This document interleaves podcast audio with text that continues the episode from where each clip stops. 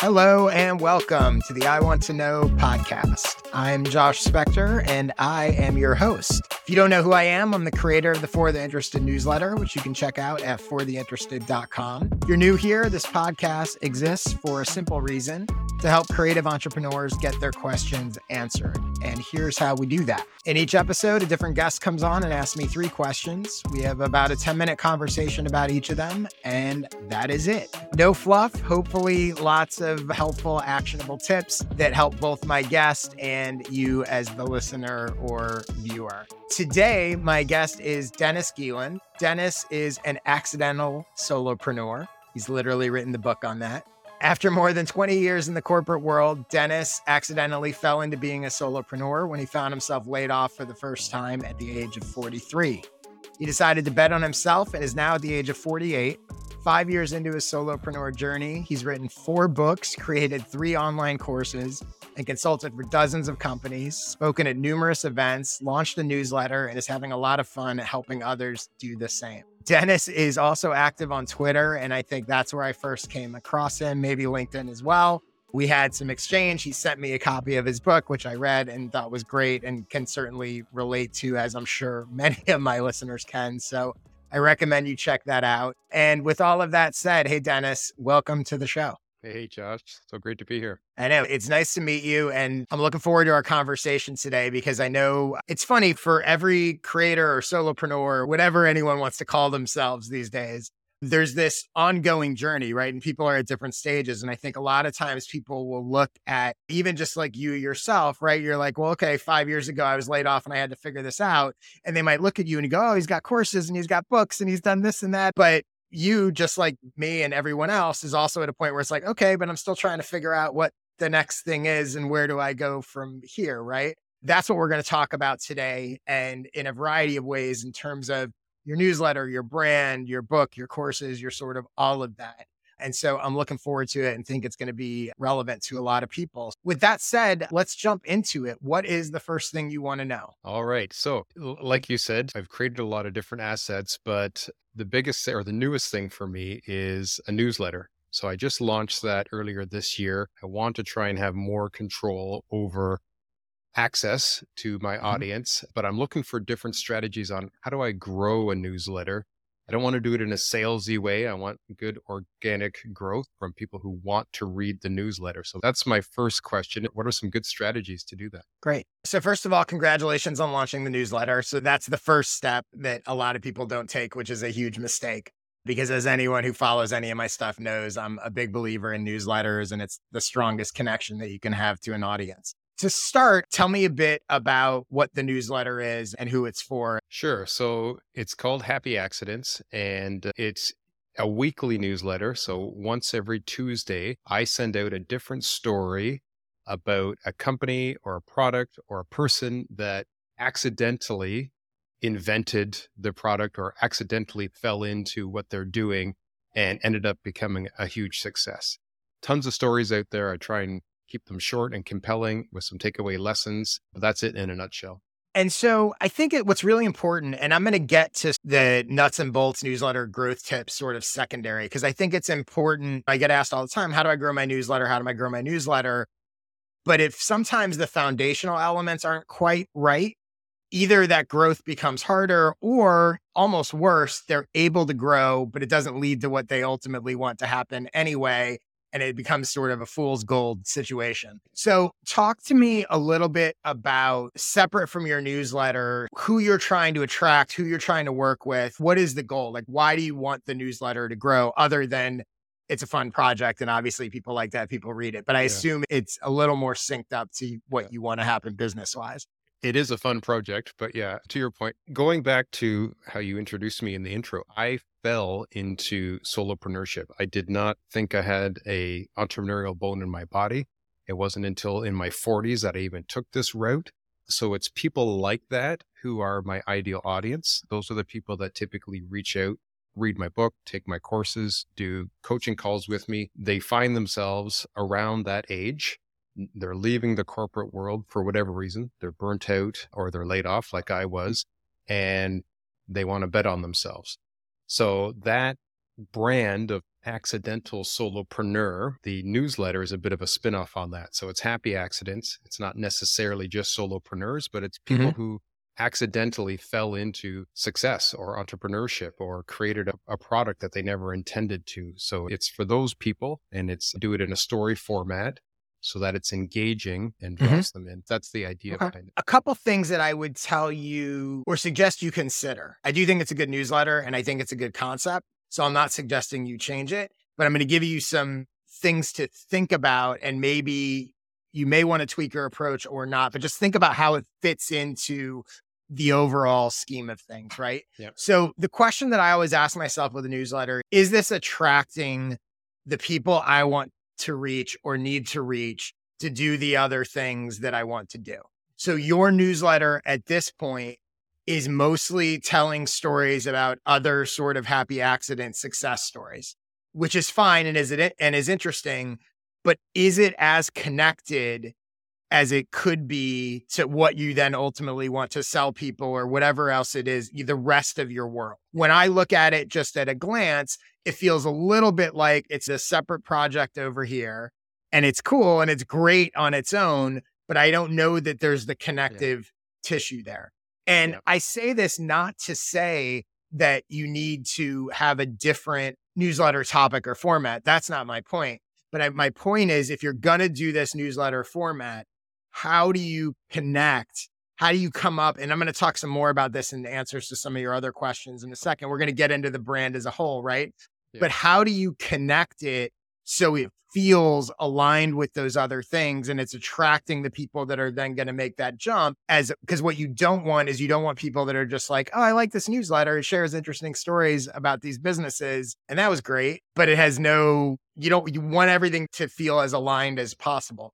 So that's something to think about. And I'll give you actually a quick example of one of the ways in which my newsletter has evolved. So there was a time in my newsletter where I sort of defined my audience as creators. That was good. I work with creators, I help them like, okay, it seems aligned, advice for creators, perfect. But what I realized over time, and especially the term creator became used more and suddenly started to mean everything, was that different people had very different ideas in their own mind of what a creator is.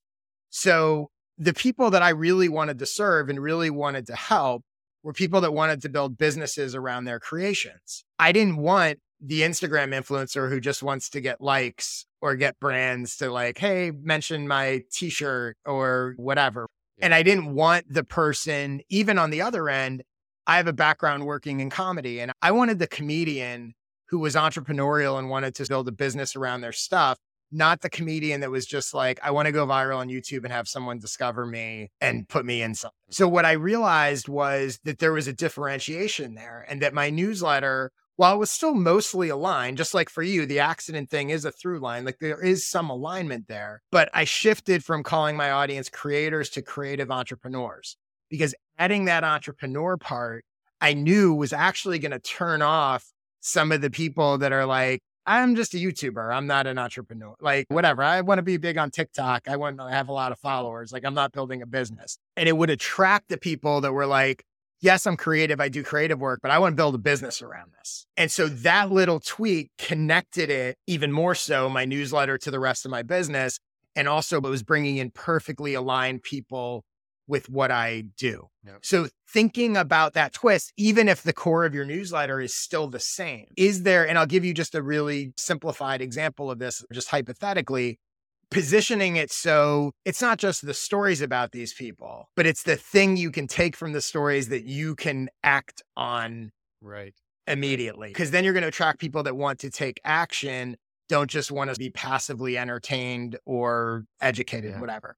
Yeah. So that's something to think about in general. It's funny, I hesitate to call it necessarily a problem. I think it's more of a missed opportunity because I see people all the time where their newsletters this thing that's kind of aligned but not really aligned. And is it a problem? No. Like you can have a successful newsletter and you can whatever, but it is a missed opportunity to connect it to the rest of what you're yeah. doing. None of that, of course, has to do with newsletter growth, which is what your question is. But I think it, I think it's important to set up as and frame yeah. it. So now let's get into newsletter growth. So, first of all, I've done a bunch of episodes and I've talked about newsletter growth in a bunch of different ways. We'll include in the show notes a link to a playlist of clips of me talking about newsletter growth. So I'm not going to reiterate all the stuff that I've said in other episodes because people be like, ah, I've heard him say this before and provide value and blah, blah, blah. Yeah. But there's lots of stuff there. The other thing I would say is I have a skill session video called the Newsletter Booster that is literally a set of tactics you can use to grow your newsletter in five minutes a day. It is a paid product. It's one of my skill sessions. But if you go to joshspector.com slash sessions, you can find a link to get it there. And anyone who's listening, use the discount code booster25 and you can get it for 50% off. So get it for just $25. That's my plug of the day. But again, if it talks about newsletter growth, that will really help. Okay. Don't worry. I'm not leaving you with that non answer. what I loved about this question was, again, having talked about newsletter growth a lot before, is it prompted me to be like, well, what have I not talked about? What are the strategies that I haven't talked about? And not just me, but that other people don't talk about enough. So I came up with a list of five of them that I don't think get talked about enough. And so I'll, I'll sort of rattle, rattle through these. The first one, in some ways, it may seem obvious, but I don't think people think about it this way. And that is you got to write a great newsletter, not just a good one. When it comes to growth, good newsletters might get subscribed to, they might even get opened, they might even get enjoyed. They don't really get talked about, they don't really get shared.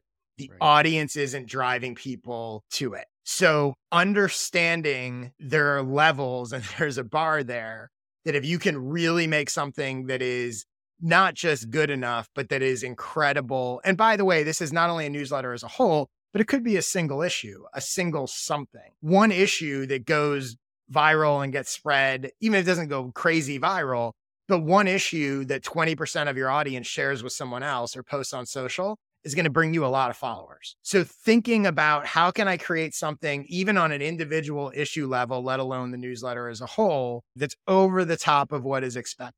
It's really great. That's really valuable is an incredible growth tool. Easier said than done, but worth thinking about. The second one is the tool that's driving the majority of my growth right now, I would say, which is Sparkloop. I know a lot of people have heard of it. They have a partner program and this thing called Upscribe. Uh, we'll put a link in the show notes. It is a way to both partner with people and have them recommend when someone subscribes to their newsletter, they can recommend yours and vice versa. It makes it's an easy way to basically do cross promotions. It can really grow your audience. If you have a budget, you can say, okay, I'm willing to spend $2 for every subscriber that people send my way. And you can put parameters like they have to be in the US, they have to stay subscribed for three weeks, or you can put whatever parameters you want. And people will start sending you people. And by the way, you can also monetize doing the same for other people's newsletters. So you're starting to see a lot of people on Sparkloop, they're sending enough people elsewhere. So I'll just give a very minor micro example. They send 20 people to other newsletters and make $40 because they got paid $2 per subscriber. To, you can set whatever price you want, but just hypothetically. And then they invest $40 to have other people send to them. So they're spending money, but because Sparkloop also allows you to monetize, the money they're earning is getting put right back into the growing and you're growing for free. So it's a really powerful tool. I highly recommend checking it out. The third, do you know, does Sparkloop work with different newsletter providers? Yes, I use ConvertKit. It works with ConvertKit. It works with a bunch of them. It works with beehiiv. I think it does not work with Substack. I don't hmm. think. I know Substack has its own recommendations feature. You know, it's funny. All these platforms are now rolling out their own sort of recommendations features, which are yeah. similar. So that is a good point. It doesn't work with everything, but it works with a lot of them. The third idea is what I call sort of a recommended, and you can do this in a variety of different ways, but a recommended newsletters post. However, you define your niche, let's say solopreneurs, just hypothetically, write a blog post. You could also do this as a Twitter thread. You could do whatever, but I like a, I like it as a blog post that says these are the 10, the 15, the 20 best newsletters for solopreneurs. Let every person you know who you highlighted in that No. hey, I just included you in this post. You're one of the whatever. No pressure. If you want to share it, awesome. Would appreciate it. it. Drives more subscribers to all of us. Include your newsletter as one of them. I have a post and we'll link it in the show notes. I did this. I think I called it the best creativity newsletters or something like that. It works really well because ultimately, let's say you list 20 newsletters, and even if 10 of them share it to their audiences, that's getting you a lot of exposure. And these are newsletters that are about solopreneurs. So it's the exact right audience. It's also good for relationship building anyway, because it gives you an easy open to go say to somebody, Hey, I really admire your work. I featured you here. I just wanted to say hi and let you know and blah, blah, blah. You can do that for newsletters. Eh, who's going to read that post? A solopreneur who reads, who's interested in newsletters. Perfect fit mm-hmm. for the audience. Yeah. You can also do it in other things, right? You could do it podcasts, the 20 best podcasts for solopreneurs. That's going to attract podcast listeners, but it's still going to attract solopreneurs. So you can see how you could do it in a bunch of different ways. The 10 best courses for solopreneurs. Like, but this sort of group thing works really well because it's an easy way for you to get scale by other people who you feature promoting it. The fourth one is a lot of times people think about newsletter growth in terms of the newsletter specifically. And I think recognizing that all you really need to get people's attention is one really valuable resource. Now, people tend to assume it's the newsletter or an issue of the newsletter, but maybe it's something else. You'd have to think in your own niche of what that thing is. But if you had some resource that was, I don't know, maybe you were like skilled with spreadsheets, or you see people do this with Notion templates. They'll create like the solopreneur Notion dashboard, give it away for free, and say either they may require an email address or not, just use it as a promotional thing. And within the dashboard or within the whatever, like, hey, if you find this valuable, I share stuff like this for solopreneurs all the time, sign up. So trying to find that one thing, and this is similar to write something that's great, come up with something that's good enough that people are like, oh, have you seen this thing? Because that's all you need. Like one good thing that's getting spread around can drive a lot of people, can get you in front of a lot of people. So that's another thing, sort of thinking about resources that you could create. And then the last one here, again, is sort of obvious, but I don't think people do it aggressively enough or strategically enough, which is get booked on podcasts. As long as it's audience fit, so in your case, solopreneurs and that kind of thing, it doesn't matter. The podcast that has 20 people listening to it, most people like, I'm not going to go on a podcast for 20 people. But there's a couple things to remember. Number one, that might be 20 email subscribers for you out of a half hour conversation.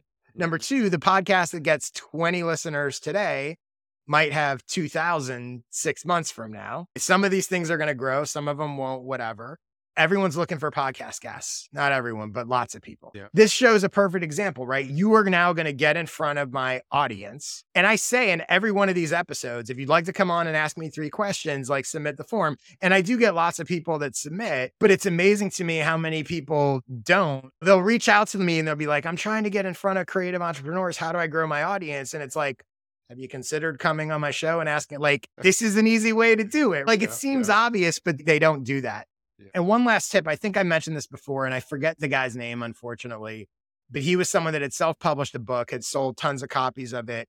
And what he, one of the things he said was the biggest driver of those sales was going on podcasts. He was very strategic about how he did it. And he said he would, in particular, look for in the Apple podcast app, he would look for shows that were in the new and noteworthy section because he it meant two things. One, they were new enough that they probably needed guests, or it was they weren't overwhelmed with incoming stuff. Right. But they also had a big enough audience that they were making some traction. They might not have had a huge audience, but they were getting enough downloads. There was something there. So he would look at that and reach out to all those people. And not everyone's going to book you or anything like that, but he would get booked on enough. And the more you do, the more it leads to more and more. And it drove book sales. And obviously, it should be easier to drive free newsletter subscriptions than it should be to drive book sales. Any questions about any of that? No, I think that makes a ton of sense. So you cool. got my wheels turning. I got some ideas going already. So there you go. Great. All right, let's get to your second question. What is the next thing you want to know? Okay, so within the newsletter, again, without coming across as too salesy, I have some different strategies for promoting my other stuff, my books, my courses, my coaching calls. What are some good ways to promote that without creating a bunch of unsubscribes because yeah. people are, are, seeing it as pushy or salesy? So let me ask you a question now. What, if anything, are you currently doing to promote that stuff in your newsletter? Yeah, I've tested a bunch of different things. So right off the bat, the first several issues, all I did is at the very bottom mm-hmm. of the newsletter said, this newsletter was brought to you by the Accidental Solopreneur, and that was a hyperlink to my book's website. And then it was written by myself, and then there was a hyperlink to my website. So it was a subtle way mm-hmm. driving them there. Then I've also tested at the top of the Mhm. newsletter, um, having a more of a hey, this edition was brought to you by the book, and then with a testimonial from somebody who read the book and gave it a testimonial. And I've also done a draw for free coaching calls. So I've run that through the newsletter, which has worked fairly. But I always want to be careful that I'm not doing it in a, a pushy or salesy way. Yeah. So let me ask you the not the drawing, but of the first two, any traction? Was anybody clicking on? Was anybody reaching out? Yep. Yep. So I, I have about a 9% click through rate. And most of that is there, there's two things that people typically click on in my newsletter. The other thing that I have is if somebody shares their own personal happy accident story with me, I'll get them to write it as a LinkedIn post or a Twitter thread. And then I share a link to that. So people are usually clicking on that or they're Yep. clicking on my book or my course, whatever I'm subtly advertising. Great. So a couple things here. I think there's a and again, I'm going to start with some sort of foundational stuff and then get into some specific strategies. So the first thing, and I think this is really important and again, really common, the the fear of being salesy and the fear of I don't want to annoy people, they're gonna unsubscribe, I don't want to seem pushy.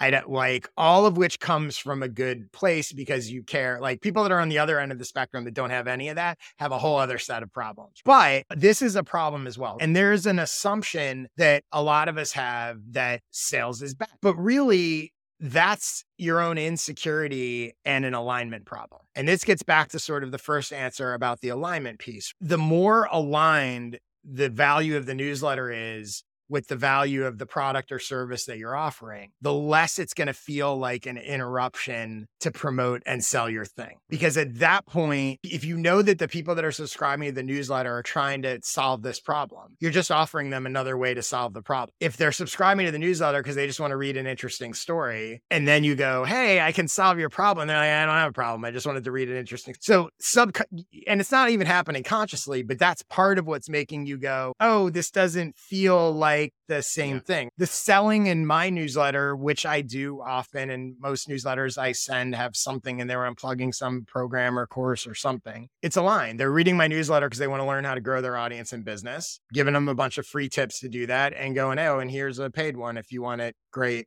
whatever. I'm not, Yeah. I'm not trying to trick anyone into doing anything. I'm just saying, here's another opportunity. I have a blog post and we'll link it in the show notes that says self promotion is not a selfish act. It's actually unselfish. And I'm saying you, but I mean this for everyone, including myself. If you truly believe that your coaching, your course, your book provides value and helps people, you should be excited to tell people about it because you're not actually asking them to help you, you're helping them. So when I'm selling stuff, I'm viewing it as I'm helping you by telling you this thing exists and you can get it. You don't have to buy it. That's fine. But you're not doing me a favor by buying it. I'm doing you a favor by giving it to you. Because in theory, whatever I'm charging, you're charging $100 for a course, in theory, I should believe, or whoever the course creator is, should believe that they're getting more than $100 worth of value. So, for example, if it was a cash exchange, I'll tell you what you would not feel uncomfortable doing. If you were like, anyone that gives me $100, I'm going to give them $200, you would not feel uncomfortable mentioning that in your newsletter. You'd feel like they're going to love me. Wait till they get this, mm, right? Yeah, sweet. earlier on in this episode when I mentioned the newsletter booster, I don't feel uncomfortable doing that because I know people are going to buy that for $25 and they're going to be like, this is going to help me grow my newsletter. I honestly believe that. So I'm coming from the assumption that you believe what you've created is actually helpful and valuable. And if it is, you shouldn't be ashamed to sell it. I don't think of myself as a salesperson. I'm married to a salesperson. I love her, but I'm not a big fan of salespeople in general outside of her. So I get all of that. I think as long as you're confident in what you're selling or feel like it's you genuinely believe it will help people, you should sort try to get Yeah. past that. I think you nailed it with the alignment piece. I think maybe Yeah. that's where it's coming from. As Mhm. I do promote the newsletter more as stories and engaging and entertaining, now I feel like, oh, am I being sneaky by advertising these Right. things in there? Whereas if I promote it more as, uh, hey, you, Yep. you can learn from these people's stories. Exactly. give lessons in there, but that's not how I Exactly. promote it. So right. it's and a promotional slight alignment. tweak, right? The same Yeah. stories. Like the point of these stories is they're going to help you Yeah. get this result you want. And oh, I have Yeah. these other things that can also help you get this result you want. The other thing I would say about the way that you're presenting it, people don't like ads, and you're literally presenting your stuff as ads. So when you start going, it's brought to you by my coaching service, it's brought to Mhm. you by my course, the Right. packaging of that Right. pitch Yeah. is being packaged like a thing that people don't like and are wary of and don't trust. Yeah. Yeah. Versus, let's say you put it again in the intro, I don't know, but something about like this person then made this decision to go out on their own and blah, blah, blah. Within that story, in parentheses, you could go, by the way, if you're trying to figure out how to make the leap, I can help you through my course or through my coaching call. The more integrated the pitch is into the content. The more people are likely to see it. But even separate from that, if the beginning, instead of today's newsletter is brought to you by my course or my coaching program or whatever, just go much more personal. Here's a subtle way to do it. I told one of my coaching clients this story the other day, and he said, Oh my God, and immediately went and changed his thing. Hmm. And coaching clients is a link to your thing. These subtle sort of promotion, they get Yeah. the point. They go, oh, he has coaching clients and versus here's an ad. So that's another simple thing you can do. Okay. So as far as five quick strategies for you in terms of how to promote in a non-salesy way. And these aren't these are newsletter, but not just newsletter specific. Some of this is social as well. One, and this is a big one, share results and proof as content. So, as opposed to selling. So, for example, like I was looking at your Twitter, I think, and there's nothing on there talking about results, con- not just testimonials. You'll see I do this a lot on my Twitter account where I'm like, oh, the just realized that the five advertisers in my newsletter this week on average got 400 clicks on their ads. Talking about the results of what people are getting is a different form of selling without going, Hey, have you checked out my course? Me going, look at the results. And I think one time I did one and it sold, I actually sold a bunch of ads. I was like, here's how many clicks each of the five advertisers got. And there was a range. The high end was like 790 and the low end was like maybe 200. So it was realistic. And I went versus going, you should buy an ad in my newsletter. It's like, look, here's what happened. Five people bought. This is what the average was. One guy got 800 clicks. Yeah, one guy got 200. And so it's not guaranteed that it's going to whatever. But telling the stories of your results and mm-hmm. what you're doing is a great way to sell without feeling like you have to constantly pitch. Another quick one, and this is more related to your book, but could be interesting. There's a guy who wrote a book about something science related, and he sent out a bunch of free copies to people that he thought would like it. And so he sent it to professors in whatever this science field is. But instead of sending them one copy, he sent them two copies and said, give one to someone you know who will find this interesting. Mhm. Because what he realized is they were going to be able to identify his target audience because they know people in that field better than he was. Yeah. So, for example, when you send a free book, and I'm not suggesting you do this, but you sent me a free book, which was awesome. And I wound up talking about it and whatever. Yeah. Had you sent me two books, maybe I would have given it to someone else. Maybe I would have mentioned on Twitter, like, hey, who in my audience wants this? So that's another way to think about your sort of selling, but can you get other people to sell for you or promote for you by doing Yeah. something simple? The third thing is what I call micro coaching. You'll see I do this on Twitter all the time. It's a great way to create value and also show off your work. Usually I'll do it with a simple question that lots of people can respond to, and then I can give them advice. So for you, you might say, What's your biggest frustration or what's your biggest fear about t- taking the leap and becoming a solopreneur? And people go, Oh, I'm afraid that I won't be able to get clients. I'm afraid that I won't make enough money. Yeah. And then you just respond to each of those. And what happens is it creates this, all these comments become a chain showcasing your expertise and you're mm-hmm. essentially selling your services without ever saying hire me. It's a different version of the results thing. Yeah. So that's micro coaching. The next one is if you do, I'm not a big fan in general of free calls or discovery calls, but one thing you can do is you can offer a free first call to remove the friction of I'm not sure if I want to hire this guy, but raise the prices of the others to make up for it. So, for example, just to use as like a simple example of math, let's say that your consulting or coaching package was four calls for $100 each. So, $400. You could instead say, I do a free call and my package is three paid calls for 450. You're Right. still doing four calls. Now you're actually making 450 instead of 400. Yeah. You have to manage your time, but you know, you might see if depending how many of them convert and who those people are, saying, "Hey, your first coaching call is free." Or not even first, you could just go, "I do free coaching calls." Come on, and then you're upselling them to a 3-call package instead of a 4-call package.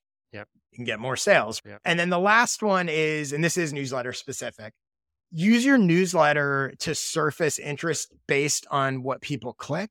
So, this is another thing that people misunderstand. So, I recently did a group coaching program called Inbox to Invoice that was all about how to use your newsletter to get clients.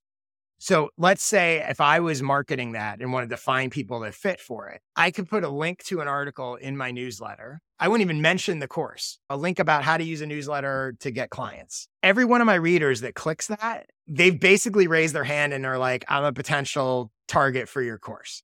So now I can follow up with them knowing I don't tell them this, but I know you're at least interested in this.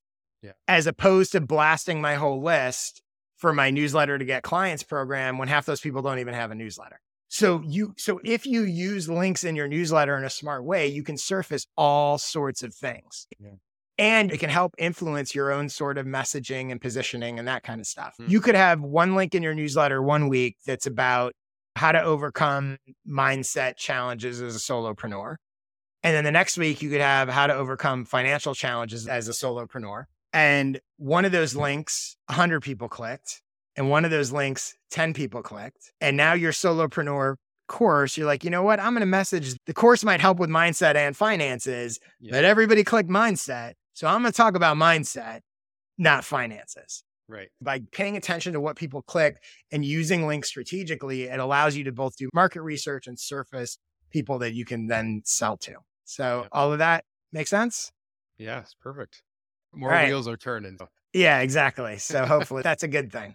Yeah. All right, let's get to your third question. What's the last thing you want to know? Yeah. So we touched on it a little bit off the start, but it's really bringing this all together under my brand, right? So the newsletter is the concept of accidental success. The mm-hmm. book is the accidental solopreneur. I, my own story is I fell into that. So how do I really tie this all together effectively so that when somebody lands on my socials, they land on my website, they, it clicks, oh, this is all about, Yep. he's all about the accidental success guy. So I'm going to answer this question with a bunch of different questions because we could honestly spend like eight Yeah. weeks figuring out this brand, right? So instead of that, to condense it, I'm going to throw out a bunch of things for you to think about. And I want to say this with I know we've talked or had some exchanges on Twitter before. Do think there's a brand here and I like it. So some of what I'm going to say might seem not negative. I'm questioning it, but it doesn't mean that I don't think it's good. I'm punching in it to figure out like, okay, worries. test it, I guess. I got Pressure skin, test right? I'm a Right. solopreneur. Yeah, exactly. So the first thing I would think about, I, I approach this like, okay, if I were you, how would I figure this out? And the first thing I would be thinking is accidental success really a thing? And is it aspiration? It doesn't matter if it is or isn't. It matters how are you going to weave the story that it is. There is no definitive answer, but I think it's important that if you're building around this brand, that the accidental solopreneur, happy accidents, that accidental success is a thing, or that accidents are a part of any success story, then thinking through how do I make that case?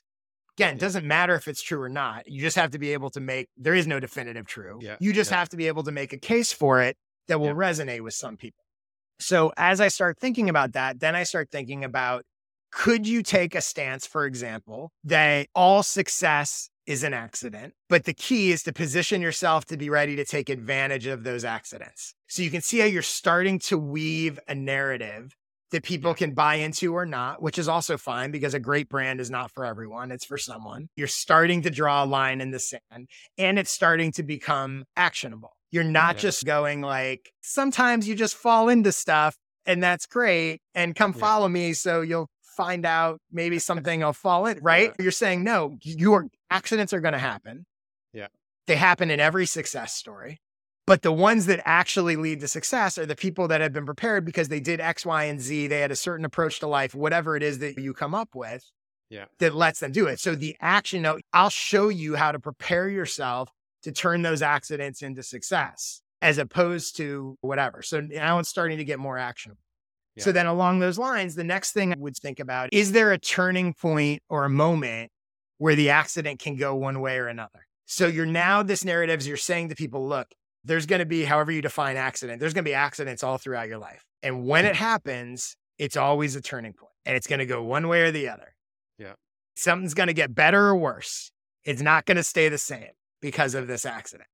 And part of what I'm going to help you do is figure out how to both prepare and in the moment, there may even be like a pre, present, and post piece of this, of the accident, but Yeah. building up that concept that like these accidents are these key turning point moments. Now, what becomes interesting is you're starting to again go further eh, down elaborating on this. And now you're figuring out, okay, so there's these key turning point moments.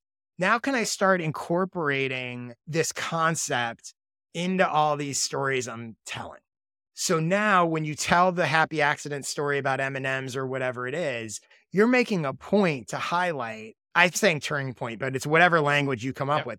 Yep. This was the turning point moment. This is where it was going to go good or bad. And it went good because of X, Y, and Z, which is all the things that I teach, whatever. Now you can see how those stories are becoming more aligned to your sort of Yes. overall thing. We're starting to build this brand. You can see how people would be like, oh, I totally buy into that.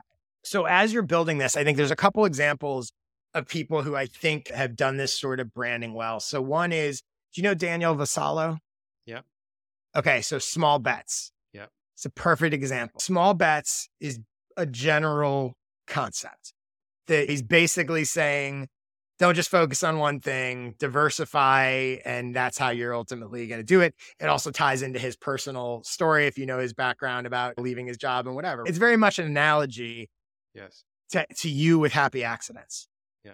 So I think looking at that from a branding standpoint and going, how do I take this act or not just happy accidents, but accidental? How do I turn this accidental concept into what he's done with small bets? Right. And it becomes a thing. And you can see people resonate with that. And there are people that believe in the small bets philosophy. You Yeah. want to get to a place where there are people that believe in the accidental philosophy. Yeah. Now you're getting way more interesting. You're getting way more unique. You're getting way more positioned, you know, Yes. et cetera. Yeah. You're not just the solopreneur guy, you're the accidental guy, the Exactly. accidental Exactly. solopreneur guy. Another example of this is Khe Hy with 10K work. And I did a podcast with him where I talked about actually how he came up with that framework and that phrasing, but that pack its packaging is really what we're talking about here. We'll link to that in the show notes. So with all of that sort of turning in your head, then the next part is okay, how do you, assuming we're going down this road and we believe this sort of accidental success thing or whatever you want to call it, mm-hmm. how do you systemize it? How do you map it out? Like, what are the things that you do in that moment? What are the things that you do to prepare? Now there's a million questions, right? How do I identify an accident?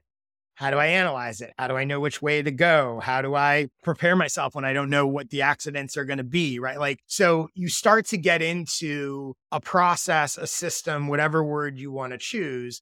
And once you have that sort of generally mapped out, again, now you're applying it to all those examples. Just like I said, the M&Ms, this was the turning point. Yeah. Well, this was the, again, if you've labeled some of this stuff with language, this was like the prep point for the accident. This Right. is the turning point. This is the po whatever. But again, from an alignment perspective, you can see how these random stories now become connected to the sort Yeah. of overall brand. And a lot of this is semantics and packaging, which is a lot of what branding is. It's a lot of stuff that you're doing anyway, but you're like, how do I communicate this and mm-hmm. package this up? Small bets is great. There's, and I like Daniel and I'm impressed with his success. There's nothing revolutionary about small bets. He's not the first guy in the world Yeah. to go, hey, maybe you shouldn't put all your eggs in yeah. one basket. Yeah. Yeah. But his packaging of it and his branding of it is really Yes. smart. And that's what made it resonate with people as opposed to other people who are just like, oh, yeah, do a bunch of stuff and see what works. It's like, no, small bets. Exactly. Okay. Yeah. So the last thing that I will leave you with here, and I think this will be really helpful for people who aren't, hopefully, you're the only one out there building the accidental brand. So people who are building their own brands. But I think for you, helpful questions that everyone I think should ask themselves to clarify their brand. So I've got five questions here. The first one why are you choosing this brand from an infinite list of possibilities? What about it resonates with you and makes you motivated to root your work in it? You're choosing whatever this is. You could choose anything. There's yeah. some reason you're drawn to it, or probably multiple reasons you're drawn to it. And yep. thinking through what is that and why am I doing, why do I want to do this? The second question is who's this really for? Not just from a demographic standpoint, but if you're building, let's say, you know, this concept of accidents are a key to success, who's that really for? Who wants to believe that? Who needs to believe that? Who already believes that? Thinking about that. The next question is obviously the flip side. Who is it not for? Who's going to hate the idea that accidents are a key to success? Yeah. Who's going to think this is crazy? Yeah. Who, you know, and do I care? Is that good or bad? Are the people that are going to hate this the people I don't want to work with anyway? Are the people that are going to love this the ones that I do want to work with? Or if I screwed this up because the people that are going to hate this are the ones that I do want to work with? No right or wrong, but thinking that through. The fourth question, I think this is a really helpful exercise. What are three to five keywords, phrases, or concepts related to the brand that should appear frequently in your messaging, in your stories, whatever. So these are not great examples, but just a sort of simple example. Maybe the concept or the phrase that accidents are opportunities. Maybe that's a line that shows up over and over again in subtle ways. This was the moment that M&M's realized this accident was an opportunity. Right. Twitter bio. I believe accidents are opportunities if you know how to take care of subtle ways that the phrases are showing up. Another example all success is accidental. The mm-hmm. simple phrases and keywords that you're going to use over and over again yep. to reinforce that brand. Because also, when people start seeing that, they start to connect with, oh, yeah, that's the guy that believes this Yeah. the last exercise here is what is a thing related to this brand that people want to be true? So this is a tricky one, but if you can figure it out, it's super powerful. So if you look at a lot of like best-selling business books, a lot of those titles are things that don't necessarily seem true or possible, but people really wish they were. 4-hour work week, yeah, exactly. That's what came perfect, to my mind. perfect example. People want the four hour work week to be true. I'm trying to see if I have any other examples of books. Uh, there's a James Schramko book that's really good Work Less, Make More. Right. People would like that to be true. For you, and again, these are not, this is not the same thing, but just some rough examples. So if I were asking myself, what's a thing related to this accidental success idea that people would want to be true? Some people might want it to be true that I don't have to know what I'm doing. If accidents are all a part of success and all success is accidental or whatever, it removes some of the pressure of feeling like I need to have it all figured out. That'd be nice to think that I just need to know how to capitalize on an accident yeah, when it happens yeah. and I don't need to solve the mystery, solve the riddle. Another one for some people, I don't have to be special. If success is accidental, yeah. this certainly can play into imposter syndrome and some of that stuff, but maybe I don't have to feel like oh, I could succeed. It's not that all these people have some magic ability that I don't have. It's that they took advantage of the accidents that came their way. Yeah. And I'm not saying either of these are them, but that question of like, what are the people that are going to believe in this brand want to be true can be really powerful and really strengthen a brand. Yeah. That gives you, hopefully, and everyone listening, a lot to think about. But I do think going through and in your own mind, working through and thinking about those questions yeah. can really help you get a lot of clarity on what this brand is and yeah. strengthen it. Yeah, no, that that gives me a ton of stuff to think about. And uh, again, the wheels are turning, so I've already yeah. got lots of ideas on how to reposition the brand slightly. I mean, as we talk, the pieces are all there; yep. they're not put together properly. So you've given me tons of yeah. It's it's packaging, and I would also say for you, and I see this with people all the time it's all in you, right? And these exercises are just designed to pull it out. These questions are designed to pull it out and package it. Intuitively, what this is and what you want it to be. Yeah. It's just hard to get it down on. It's like writing the first draft of something, right? You're like, I know what I want this blog post to be. And then you're like, this is not what was in my what was in my head. So hopefully yeah. it can help you with that. Yeah. Thank you so much for coming on. I love these questions. I think it's the things you're trying to figure out are things that I know almost everyone in my audience is also trying to figure out. Uh, it was great to have an excuse to to talk about them. Let people know where they can check you out, your newsletter, your book, see all these slight tweaks that you make to improve things Right. and all that, where can they connect with you? Yep. So my website is dennisgeelen.me. So there you will see links to my book, my courses, the Happy Accidents newsletter, or the book itself. It's got its own website. So that's just uh, theaccidentalsolopreneur.com if people want to check that out. Twitter, LinkedIn are the two socials where I'm most active. So love connecting Cool. with people there as well. Cool. And by the way, I know Accidental Solopreneur is fictional, but I feel like if you read it, you're gonna you're gonna you're Yeah. gonna feel like Dennis. Yeah. It's 80% my story, I would say. Yeah. There you go. And for me, again, my newsletter fortheinterested.com slash subscribe, my skill sessions, which I mentioned before, joshspector.com slash sessions. If you want that newsletter booster, you can get it and use code booster25 to get it for just 25 bucks. Another opportunity. I'll say it again for those of you that want to take advantage of it. If you'd like to come on the show and ask me three questions, go to joshspector.com slash questions to apply. I'm on Twitter all the time at jspector, and I'll stop naming things because I know everybody's turned off this episode anyway. So thanks, Dennis. Thanks everyone for your interest, and I will see everyone next week.